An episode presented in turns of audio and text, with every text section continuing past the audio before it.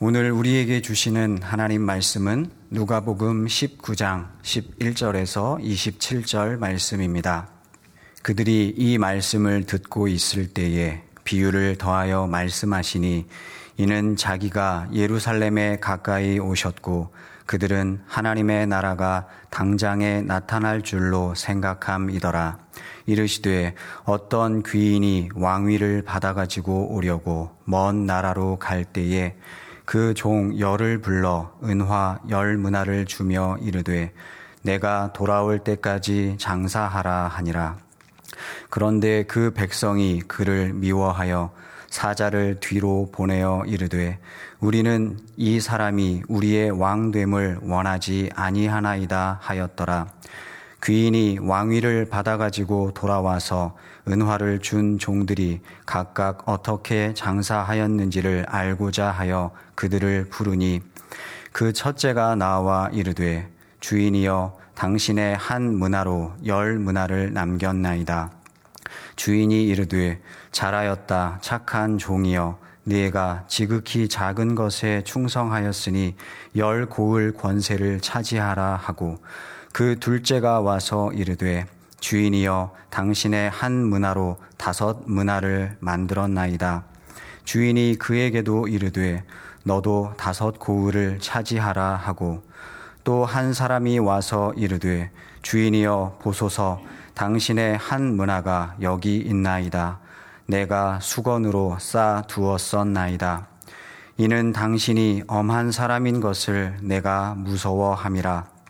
당신은 두지 않은 것을 취하고 심지 않은 것을 거두나이다. 주인이 이르되 악한 종아 내가 네 말로 너를 심판하노니 너는 내가 두지 않은 것을 취하고 심지 않은 것을 거두는 엄한 사람인 줄로 알았느냐? 그러면 어찌하여 내 돈을 은행에 맡기지 아니하였느냐? 그리하였으면 내가 와서 그 이자와 함께 그 돈을 찾았으리라 하고 곁에 섰는 자들에게 이르되 그 한 문화를 빼앗아 열 문화 있는 자에게 주라 하니 그들이 이르되 주여 그에게 이미 열 문화가 있나이다. 주인이 이르되 내가 너희에게 말하노니 무릇 있는 자는 받겠고 없는 자는 그 있는 것도 빼앗기리라. 그리고 내가 왕됨을 원하지 아니하던 저 원수들을 이리로 끌어다가 내 앞에서 죽이라 하였느니라. 아멘. 예루살렘을 향해 가시는 예수님은 지금 여리고를 통과하는 중에 있습니다. 여리고는 예루살렘에서 동북쪽으로 약 25km 정도 떨어진 도시인데 전 세계에서 가장 오래된 도시 중의 하나이자 전 세계에서 해발 고도가 가장 낮은 도시입니다. 우리가 이미 여러 주에 걸쳐 살펴본 바와 같이 예수님께서는 그 도시 입구에서 한 시각장애인의 눈을 뜨게 해 주셨습니다. 그리고 돌 무화과 나무 위에 있던 여리고의 세리장이자 부자였던 삭개오의 이름을 불러주시고 그의 집으로 가셔서 그도 아브라함의 자손인 것을 선언하셨습니다. 당시 제자들은 예수님께서 예루살렘으로 올라가시면 눈에 보이는 하나님의 나라가 곧 이루어질 것이라고만 생각하고 있었습니다. 이러한 제자들의 잘못된 사고는 반드시 교정이 되어야 했습니다. 그래서 본문의 비유를 들려주셨습니다. 11절이 이렇게 증가합니다. 그들이 이 말을 듣고 있을 때에 비유를 더하여 말씀하시니 이는 자기가 예루살렘에 가까이 오셨고 그들은 하나님의 나라가 당장에 나타날 줄로 생각함이더라. 제자들은 몹시도 들떠 있었습니다. 게다가 당신은 유대인들의 최고, 최대의 신앙 명절인 유월절을 앞두고 있었기에 많은 사람이 여리고에 머물고 있거나 여리고를 지나고 있었습니다. 그렇게 많은 사람 앞에서 예수님께서 왕으로 등극하시고 자신들이 주목받을 것을 생각하니 하루라도 빨리 예루살렘으로 올라가고 싶었습니다. 12절, 13절이 이렇게 증가합니다.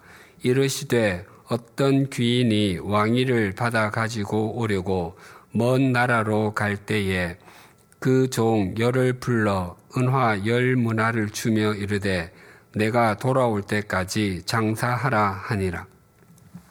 이 말씀의 역사적인 배경은 30여 년 전에 있었던 일, 헤롯 대왕의 아들 중 이스라엘의 남쪽 지방인 사마리아와 유대, 유다 지방을 물려받았던 헤롯 아켈라오가 로마 제국의 황제로부터 자신의 왕위를 공식적으로 인정받기 위해서 로마로 떠났던 것이라고 말씀드렸습니다.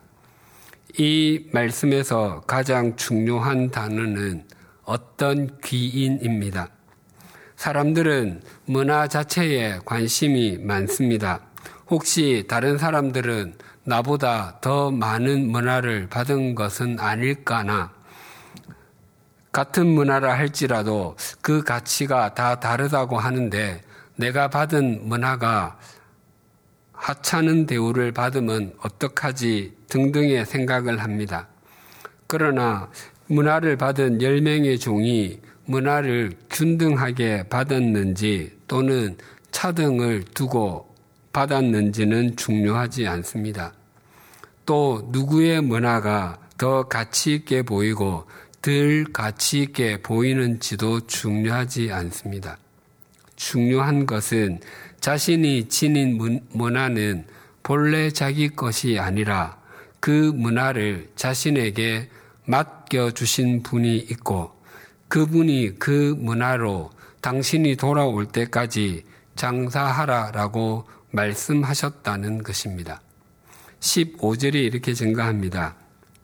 귀인이 왕위를 받아 가지고 돌아와서 은화를 준 종들이 각각 어떻게 장사하였는지를 알고자 하여 그들을 부르니 세월이 흘러 귀인은 돌아왔고 문화를 맡긴 종들을 불러서 그동안 어떻게 장사하였는지 확인하려고 했습니다. 본문 13절에 귀인이 종들에게 문화를 맡기며 장사하라라고 말하는 장면에서 15절에 귀인이 돌아와서 종들이 장사한 것을 확인하기 위해서 각각의 종들을 부르는 장면으로 연결되는 것이 자연스럽습니다. 그런데 그 사이에 14절의 말씀이 있습니다. 이렇게 증가합니다. 그런데 그 백성이 그를 미워하여 사자를 뒤로 보내어 이르되 우리는 이 사람이 우리의 왕됨을 원하지 아니하나이다 하였더라. 이 이야기는 왕위를 받기 원했던 헤롯 아켈라오를 싫어했던 유대 지도자들이 그보다 먼저 사절단을 사절단 50명을 로마로 보내어서 그가 왕이 되는 것을 막았던 것이 배경입니다. 이 장면은 문화 비유에서 사족처럼 보이고 이 부분이 없는 것이 더 나아 보입니다. 그러나 이 비유의 핵심은 바로 이 말씀에 있습니다. 예수님께서 이 비유를 들려주신 것은 헤롯 아켈라오 때문이 아니라 귀인으로부터 문화를 받은 종들이 자신의 주인인 귀인을 어떻게 생각하는지에 따라서 문화로 장사를 잘 할 수 있는지와 없는지가 판가름 난다는 것입니다. 유대 백성들은 아켈라오를 싫어해서 그로 하여금 왕위를 인정받지 못하게 하려고 했고 또 그 목적을 이루었습니다. 하지만 우리의 영원한 왕이시고 영원한 귀인이신 예수님은 빌립보서 2장의 표현으로 하면 모든 이름 위에 뛰어난 분이시고 하늘에 있는 자들과 땅에 있는 자들과 땅 아래에 있는 자들이 모두 무릎을 꿇어야 하는 분이시며 모든 입이 주님으로 시인해야 하는 분이십니다. 만약 예수님이 이러한 분이신 것을 인정하지 않는다면 우리에게 맡겨주신 문화로 바르게 장사하는 삶을 살 수 없을 뿐만 아니라 더 많은 문화를 남길 수도 없습니다. 그래서 오늘 본문의 비유는 이렇게 마무리가 됩니다. 27절이 이렇게 증가합니다. 그리고 내가 왕됨을 원하지 아니하던 저 원수들을 이리로 끌어다가 내 앞에서 죽이라 하였느니라. 귀인인 주인이 진노하는 이유가 내가 왕됨을 원하지 않았기 때문이라고 말씀합니다. 즉, 우리는 모두 한 문화를 받은 사람들인데 우리가 얼마의 문화를 남기느냐의 출발과 과정과 마침은 우리에게 문화를 맡겨주신 분을 우리의 왕으로 인정하느냐 아니냐에 따라 달려 있다는 것입니다. 귀인은 10명의 종에게 각각 한 문화씩 맡겼습니다. 여기서 말하는 10명은 단지 숫자를 의미하는 것이 아닙니다. 창세기 1장은 천지 만물을 창조하신 하나님에 대해서 증거하는데 하나님이 이르시되 빛이 있으라라는 구절에서처럼 창조와 관련하여 하나님께서 말씀하신 이르시되가 열 번이 나옵니다. 그래서 유대인들은 하나님께서 열 마디의 말씀으로 천지 만물을 창조하셨다고 생각합니다. 또 창세기 11장에는 노아의 아들인 셈의 족보가 나오는데 인류의 중시조인 노아로부터 믿음의 조상이라 불리우는 아브라함까지가 열대입니다. 그리고 이스라엘 자손들이 출애굽할 때에 애굽에 내린 재앙도 열 가지였고 그들이 모세를 통하여 시내산에서 모든 말씀을 대표해서 받은 것도 십계명이었습니다. 그래서 성경이 말하는 열의 의미는 온전함, 충분함입니다.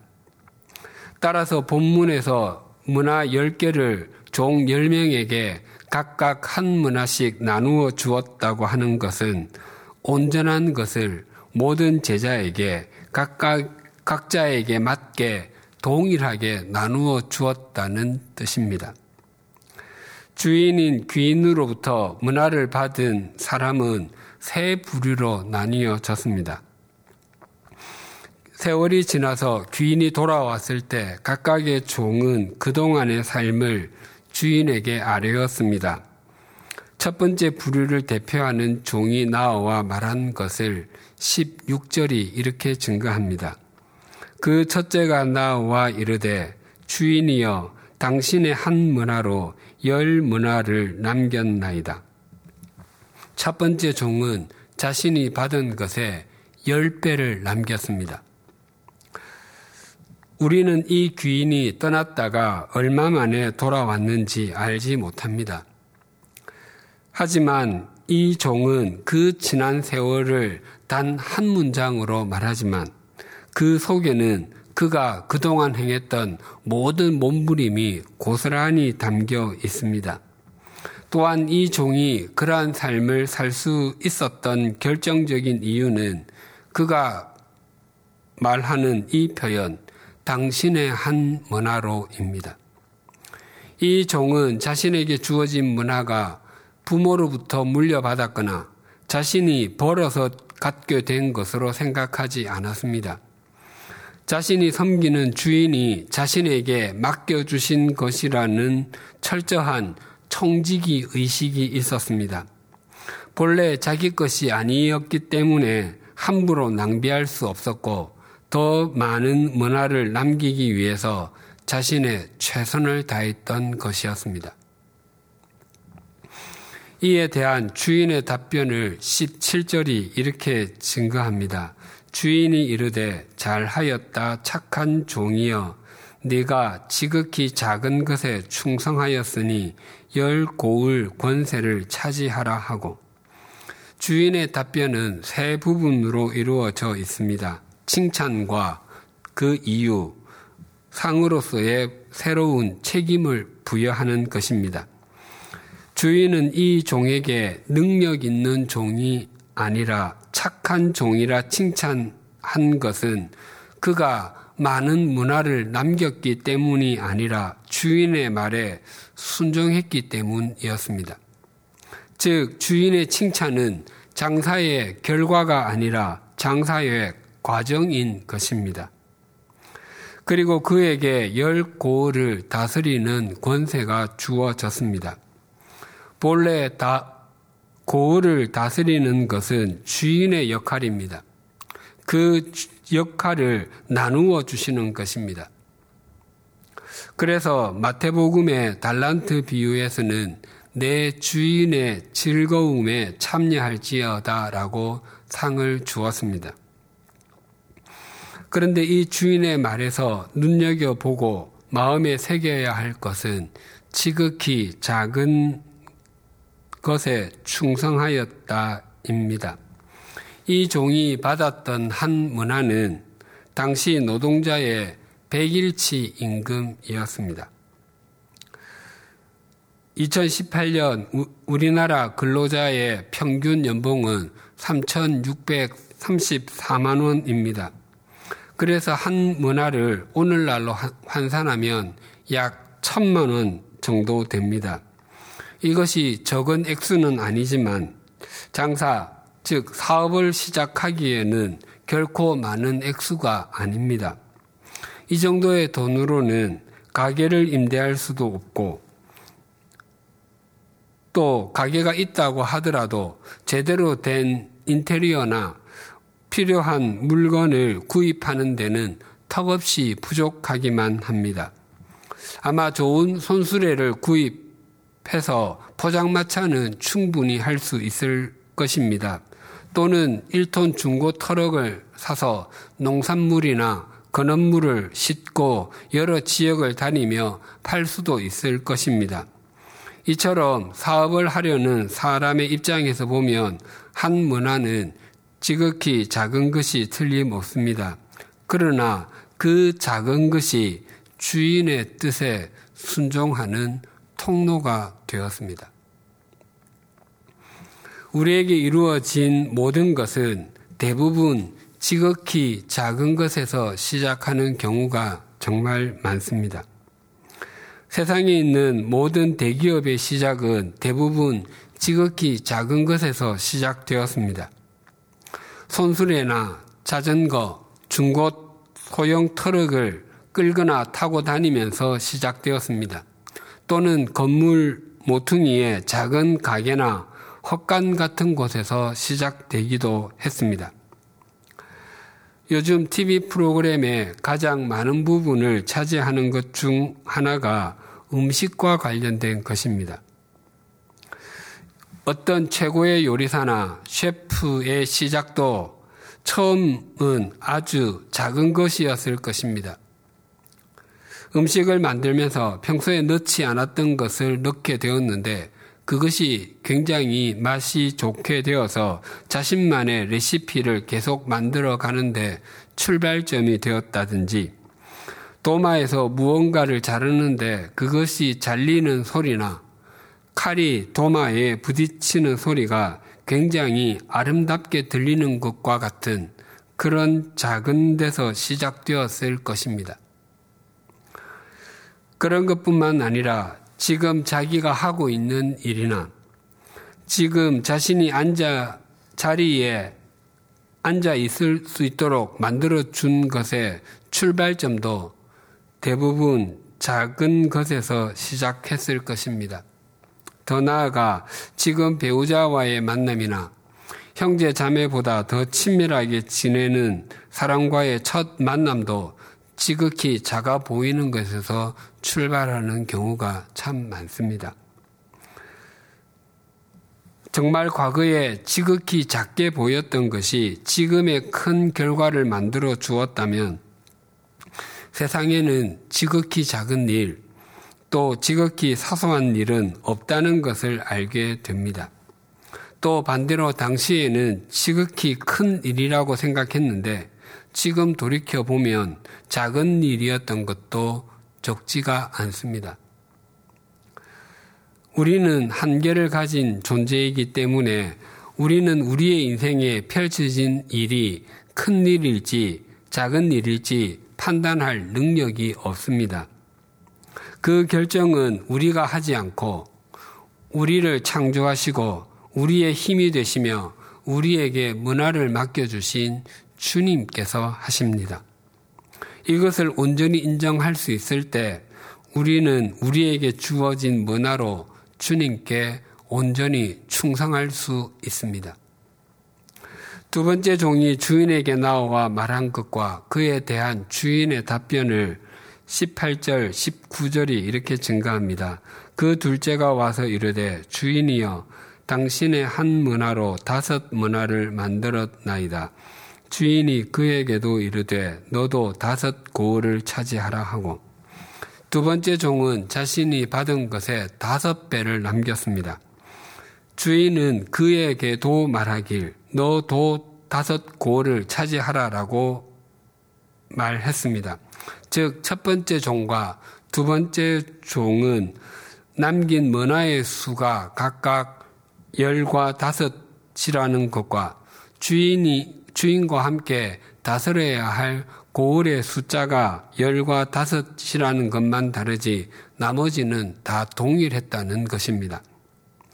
즉, 이 종도 주인이 자신에게 맡겨주신 문화에 충성했던 것이었습니다.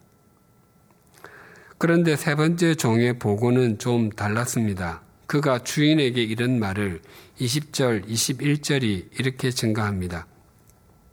또 한 사람이 와서 이르되 주인이여 보소서 당신의 한 문화가 여기 있나이다. 내가 수건으로 쌓아 두었었나이다. 이는 당신이 엄한 사람인 것을 내가 무서워함이라. 당신은 두지 않은 것을 취하고 심지 않은 것을 거두나이다. 앞의 두 종이 주인에게 나왔을 때는 그 첫째, 그 둘째라고 했습니다. 그렇다면 이번에는 그 셋째가 와서 이르되 이렇게 해야 될 것 같습니다. 그런데 그렇게 하지 아니하고 또 한 사람이 와서 이르되라고 증거합니다. 한 사람을 문자 그대로 번역하면 다른 사람입니다.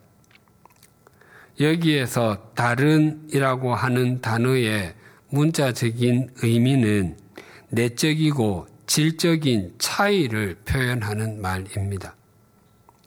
그러니까 이 세 번째 종은 앞에 두 사람과는 완전히 다른 삶을 살았던 것이었습니다. 이 종은 자신이 받았던 문화를 그대로 가지고 왔습니다.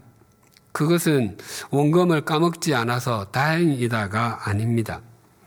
이 종의 가장 큰 잘못은 자기 주인이 엄한 또는 가혹한 분이라고 스스로 규정하고 있었다는 것입니다. 즉, 그가 아는 자기 주인의 모습은 실제의 모습이 아니라 그가 그려낸 허상이었다는 것입니다. 그래서 그는 만약 자신이 이익을 많이 남기면 주인은 그것을 다 빼앗아갈 것이고 반대로 실패하면 배상을 요구할 것이다라고 생각했기 때문에 그 문화를 그대로 두었다가 갖고 오는 것이 상책이라고 생각했던 것입니다.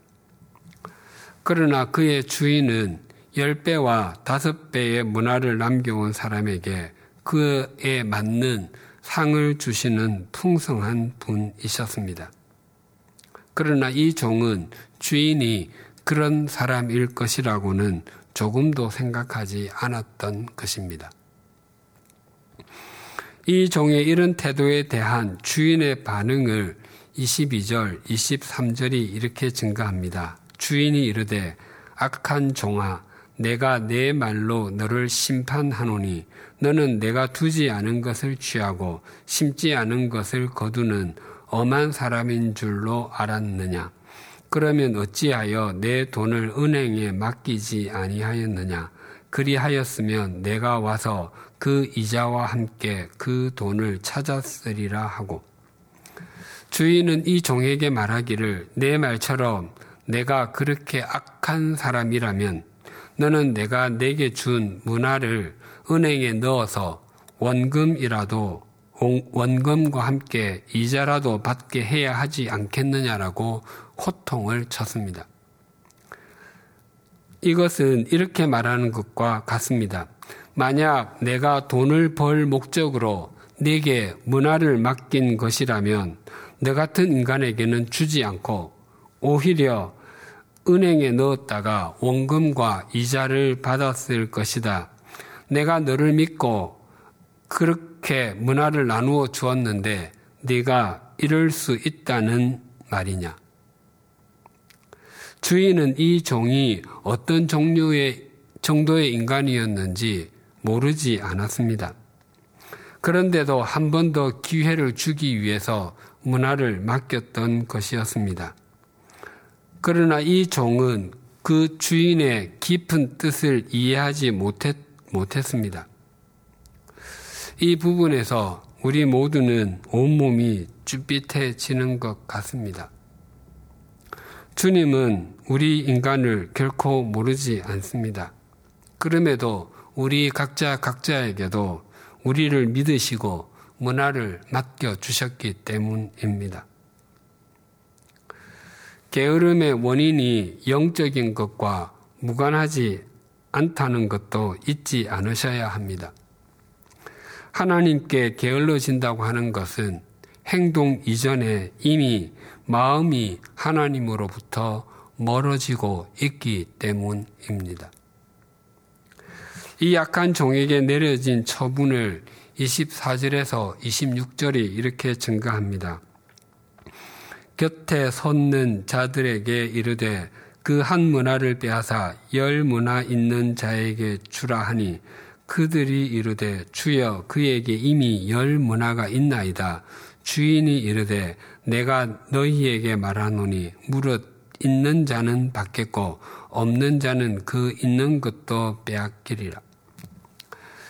우리는 주인이 열 문화를 남겨온 종에게 말씀하셔서 한 문화를 가진 사람에게 두세 문화쯤 주면 좋겠다라는 생각이 듭니다. 그러나 실제의 신앙생활에서 열 문화를 남긴 사람이 한 문화를 가져온 사람에게 두세 문화를 나누는 모습으로 나타나지 않고 성경 그대로 이미 여러 문화를 가진 사람은 더 많은 문화를 갖게 되고 한 문화를 가진 사람은 그것마저 빼앗기는 모습으로 나타나곤 합니다. 해마다 연말이 되면 각 교회는 그 다음 해에 각 부서에서 섬길 봉사자와 교학교에서 섬길 교사를 찾는 일이 가장 큰 일 중의 하나입니다. 그때 간절히 바라기는 더 많은 사람이 자신이 받은 문화로 섬길 수 있는 봉사팀이나 교학교 부서에서 하나씩만 섬기는 것입니다. 하지만 그 간절함이 그대로 이루어지는 교회는 거의 없습니다. 교회를 구성하는 그리스도인의 믿음의 정도가 다르고 주님을 인식하는 정도가 다 다르기 때문입니다. 그래서 이미 많은 문화를 남기고 있는 사람은 더 많은 문화를 남기게 되지만 받은 문화가 거의 사라진 사람은 그렇게 사라지고 있다는 사실도 모른 채 지나가곤 합니다. 주님께서는 이 비유의 결론을 이렇게 내리셨습니다. 27절이 이렇게 증가합니다. 그리고 내가 왕됨을 원하지 아니하던 저 원수들을 이리로 끌어다가 내 앞에서 죽이라 하였느니라. 결론의 표현이 우리를 당황하게 합니다. 어떻게 문화를 그대로 가지고 온 사람들을 죽이라고 할 수 있지라는 생각이 듭니다. 그런데 그들을 죽였다라는 말은 없습니다. 이것은 굉장히 화가 난 표현을 이렇게 말하는 것입니다. 우리나라에서도 자녀가 부모의 속을 굉장히 상하게 하는 행동을 할 때 이렇게 말하곤 했습니다. 넌 이제 내 자식이 아니야. 호적 파서 나가. 그때 만약 자녀가 네, 알겠습니다. 그럼 안녕히 계십시오 하고 나간다면 그것이 부모의 속을 더욱더 상하게 하는 것입니다. 그때 부모가 기대하는 말은 엄마, 아빠 잘못했습니다. 이젠 그렇게 살지 않을게요. 라며 그 삶에서 돌이키는 것입니다. 그래서 본문 27절을 유진 피터슨의 메시지 성경은 이렇게 번역합니다. 나의 통치에 반대하는 탄원을 했던 이 원수들을 여기서 끌어내어라. 다시는 여기서 그들의 얼굴을 보고 싶지 않다. 영원한 귀인이신 주님께서는 우리에게 문화를 나누어 주셨습니다. 우리가 그 문화로 얼마나 더 문화를 많은 문화를 남길 수 있는지는 우리에게 문화를 맡겨주신 분을 우리가 어떻게 인식하느냐에 따라 달려 있습니다. 만약 우리가 우리의 왕이신 주님을 주님으로 인정하지 않는다면 우리는 우리 앞, 우리는 주님 앞에 서게 되었을 때 난 참 바보처럼 살았군요라고 읊조리게 될 것입니다. 제가 대학을 졸업하고 신학대학원에 다닐 때 앞으로의 제 사역과 관련해서 몇 가지 제목으로 늘 기도를 드렸습니다. 그 중에 하나가 하나님 저를 이력서로 평가하는 교회가 아니라 제 삶을 평가하는 교회에서 사역하게 해 주십시오가 있었습니다. 교회와 교역자와의 관계가 회사와 직장인의 관계와 같지 않으면 좋겠다고 생각했고, 제가 사역하게 될 교회가 규모가 크든 작든, 서울에 있든 지방에 있든, 거기에서 어떤 종류의 사역을 하게 되든, 하나님께서 저를 불러주셨다는 믿음이 있는 곳에 저를 드리고 싶었기 때문이었습니다. 1992년 7월 첫 주부터 섬기게 된 첫 사역지가 주님의 교회 고등부였습니다. 그 전에 어떤 분의 소개로 주님의 당시 주님의 교회 고등부 전도사님을 한 시간 반 정도 만났고 그 후에 고등부 부장과 교육부장님을 차례로 배웠습니다. 그리고 주님의 교회 담임이셨던 이재철 목사님과 면접을 하게 되었습니다. 그런데 그때까지 이력서를 쓰지 않았었습니다. 이 목사님께서 저를 면접하고 나면 그 후에 저를 당회에 소개하려면 이력서가 있어야 했습니다. 주일 아침에 당장 이력서 용지를 쉽게 구할 수가 없었습니다. 그래서 교회 사무원이 들어올 때 쓴 이력서를 교회 복사기로 복사했습니다. 그리고 그 복사된 용지에 쓰인 글씨를 수정액으로 다 지우고 그 이력서를 다시 복사해서 거기에다 제 이력을 썼습니다. 그때 교회 복사기의 성능이 그렇게 좋지 않아서 제가 보기에도 몹시 흉했습니다. 물론 사진도 붙이지 않은 이력서였습니다. 그 이력서를 보여드리기가 굉장히 민망했습니다. 어쩌면 흉한 이력서 때문에 사역을 할 수 없을지 모르겠다고 생각도 했고, 사역은 고사하고 야단을 맞을 수도 있겠다고 생각했습니다. 주일 예배를 다 드린 후에 이 목사님을 배웠는데 목사님께서 제 이력서를 뚫어지게 쳐다보시더니 이렇게 말씀하셨습니다. 교역자의 이력서는 종이 위에 쓰는 것이 아닙니다. 교역자의 이력서는 삶으로 쓰는 것입니다.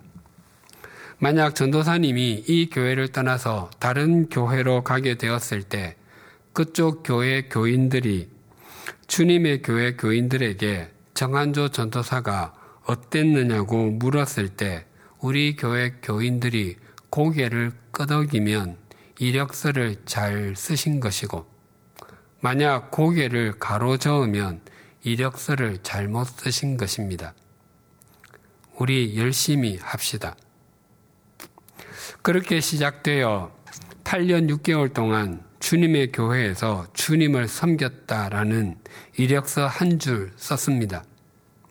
그리고 스위스 제네바 한인교회로 부르심을 받아서 6년 동안 이력서를 또 한 줄 썼습니다. 그리고 100주년 기념교회로 부르심을 받아서 2007년 12월부터 지금까지 13년 동안 이력서 한 줄 쓰고 있습니다.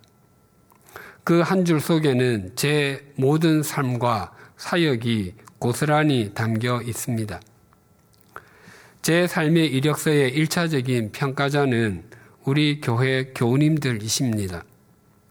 교우님들께서 제 삶의 이력서를 보시고 고개를 끄덕이신다면 저는 이력서를 잘 쓰고 있는 것이고 가로저으신다면 저는 이력서를 잘못 쓰고 있는 것입니다. 물론 우리 모두가 우리 삶의 이력서를 쓰고 있습니다. 삶으로 쓰는 이력서는 위조하거나 변조할 수 없습니다. 우리 삶의 이력서도 고개를 끄덕임과 가로저음으로 평가될 것입니다. 무엇보다도 우리는, 우리 모두는 우리 삶의 최종 평가자이신 하나님 앞에서 삶의 이력서를 쓰고 있습니다. 우리가 이 땅에서 마지막 숨을 내어쉰 후에 하나님 앞에 서게 되는 날, 하나님께서 우리 삶과 신앙의 이력서를 읽으실 것입니다. 그때 하나님께서 우리의 이력서를 보시고 고개를 끄덕이시면 우리는 여러 문화를 남긴 것이고 고개를 가로저으시면 우리는 문화를 수건에 쌓아두었었다가 그냥 가지고 온 것입니다. 그때는 다시 돌이킬 수 없습니다. 오늘은 대림절 넷째 주일입니다. 우리에게 대림절이 있고 성탄절이 있어 오신 주님과 다시 오실 주님을 기다릴 수 있음은 주님께서 아직 우리를 기다려주고 계시기 때문입니다. 지금까지 문화를 남기지 못하는 삶을 사셨다면 열흘 남짓 남은 이 해가 끝나기 전에 그 삶에서 돌이키십시다. 또 이미 문화를 남기고 있다면 그 문화가 더욱 신실하고 아름답게 되도록 가꾸어 가십시다. 삶으로 이력서를 써가는 인생, 더 신실한 문화를 많이 남기는 사람은 진정으로 하나님만을 자신의 힘으로 삼는 사람이요.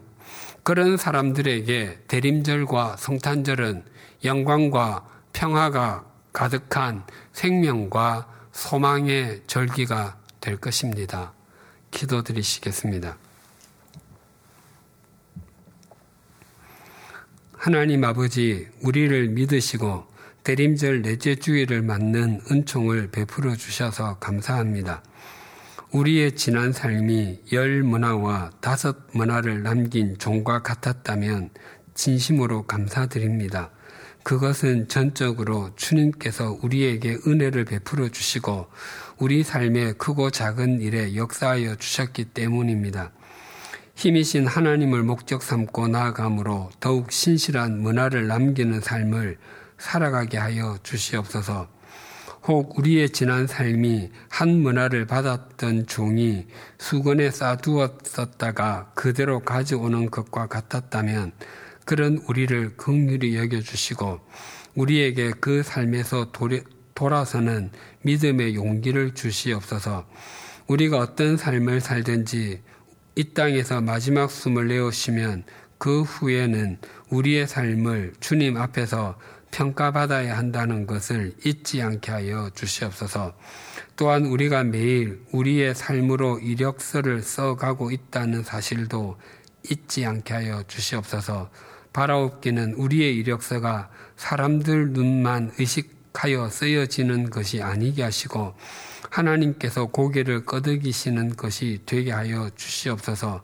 우리 삶의 이력서를 더욱 바르게 쓰기 위해서 남은 올해는 물론 내년에도 우리의 생명 다하는 날까지 하나님만을 힘으로 삼게 하여 주시옵소서 예수님의 이름으로 기도드립니다. 아멘.